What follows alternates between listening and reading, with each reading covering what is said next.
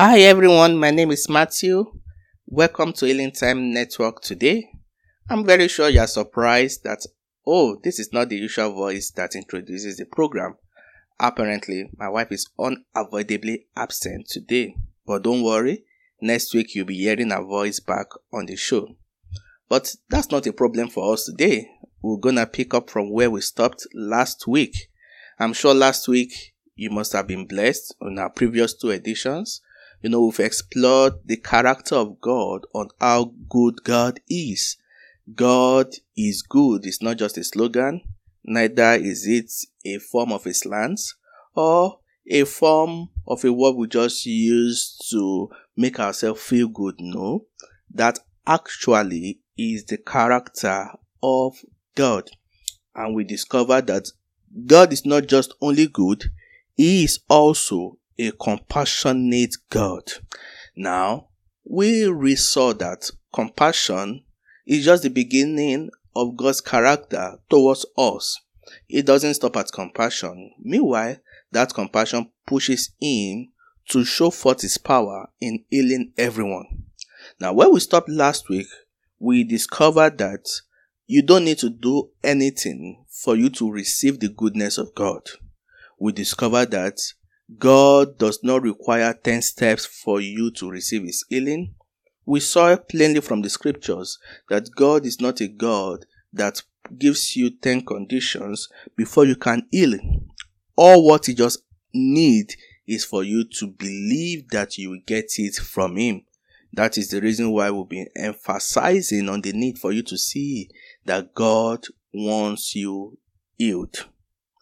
Take a breather and let's circle back together. It is one thing for someone to give you something, but it's another thing for you to be able to receive what you be given. I'm very sure we are conversant with the different grants, different um, benefits we receive from the government. But it is not everyone that becomes a beneficiary at the end of the day. So, the government has given, but are we receiving? Same place with God also. God has given us his healing. So the issue is, are we receiving the healing? On God's part, he has no issue with giving, but on our part, are we all clear in receiving? So we said last week at the closing end that we need faith. What actually is faith? Faith just simply means what you need to do to receive. Somebody rightly defined faith as a purchasing power in the spirit. In other words, faith is that what you take to a market to say, I want to purchase this. And that's actually the faith that we're discussing in. Faith simply means I believe God can do it, therefore I'm ready to receive Him. So that's why it is important for us to see that today. Now, this morning, I'll be looking at the book of James 1, 5, and 6, using the NLT translation to buttress these points that we've been making for the past two weeks now. Now, in James chapter 1, verse 5 and 6, James said, If you need wisdom, ask our generous God. What a statement.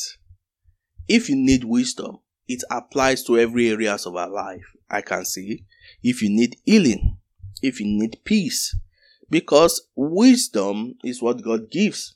He said, ask our generous God. So God is seen as a generous God. Generosity is the character of God. What do we mean by generous God? When you say you are generous, it means you are giving without condition and you are giving without expectation. I'm very sure many of us give, you know, to different charity organizations, different organizations that needs our gifts. We are not giving because we're expecting a return in terms of return on investment. Generosity is plainly different from investment.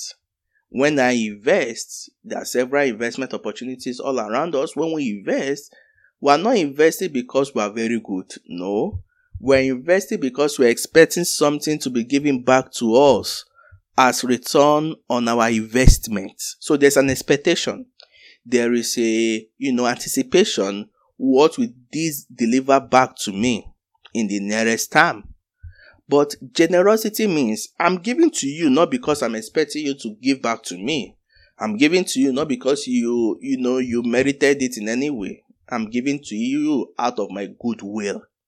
That is the word used to describe God. He's a generous God. He gives healing not because we merited it. He gives healing not because he's expecting you to do something back for him. He gives healing not as a form of investment. He gives healing because he is generous. Now, once you understand that, it helps in your confidence. It helps in your assurance that, oh, God is generous. Now, James went further. He said, ask our generous God and he will give it to you. James didn't say he may give it to you.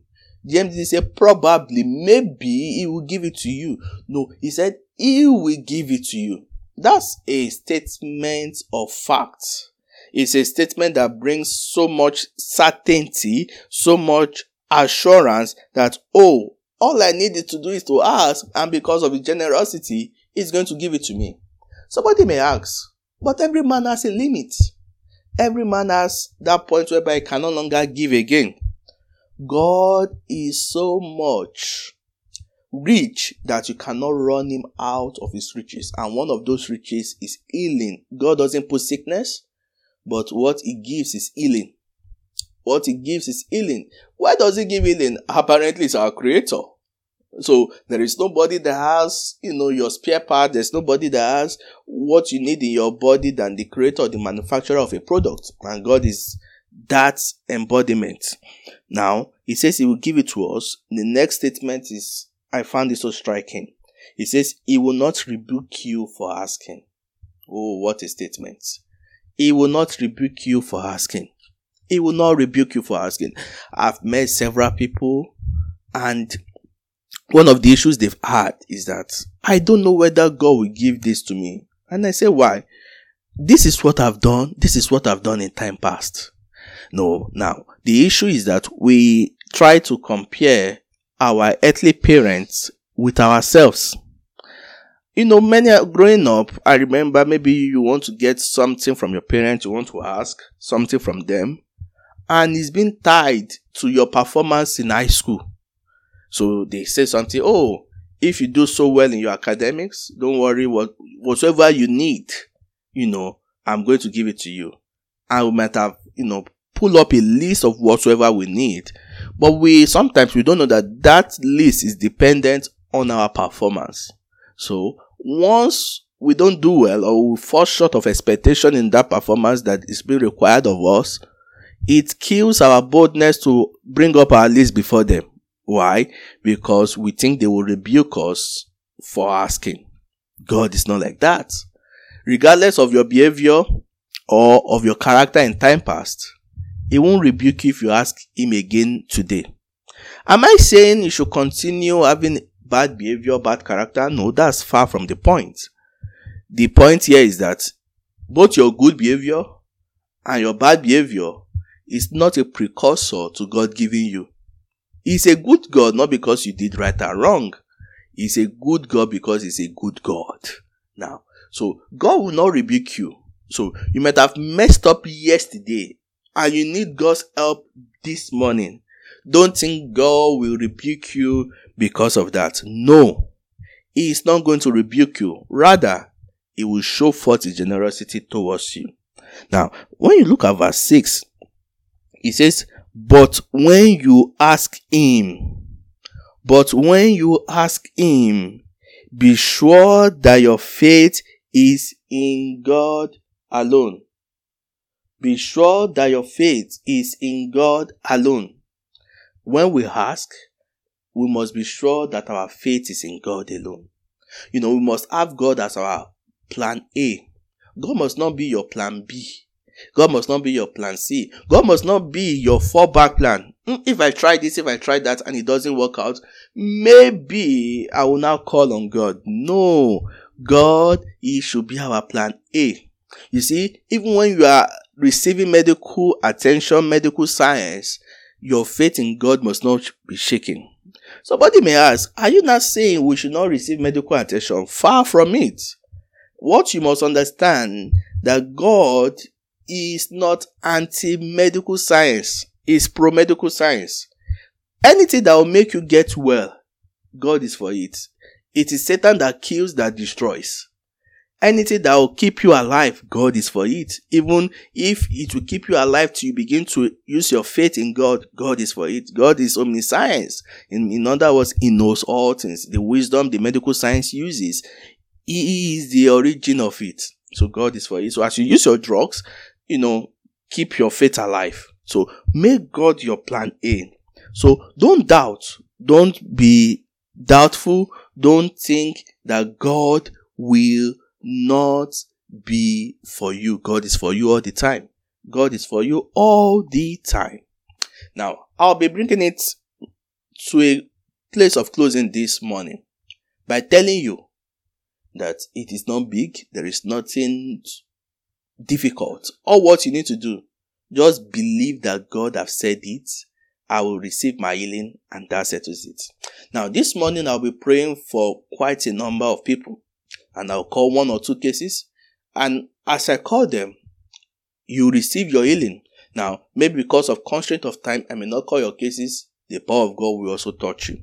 And we have, as we have received this morning, that God is generous, we receive that generosity in our physical lives and in all areas of our life. So, Father, we thank you for this morning.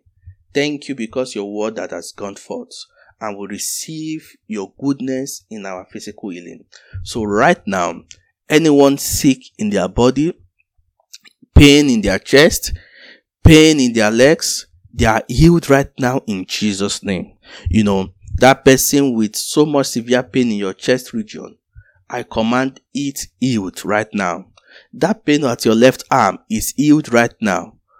That person on a wheelchair due to pain on your legs for several for for a very long period of time you are healed right now. So get up from it. There's strength on your legs right now.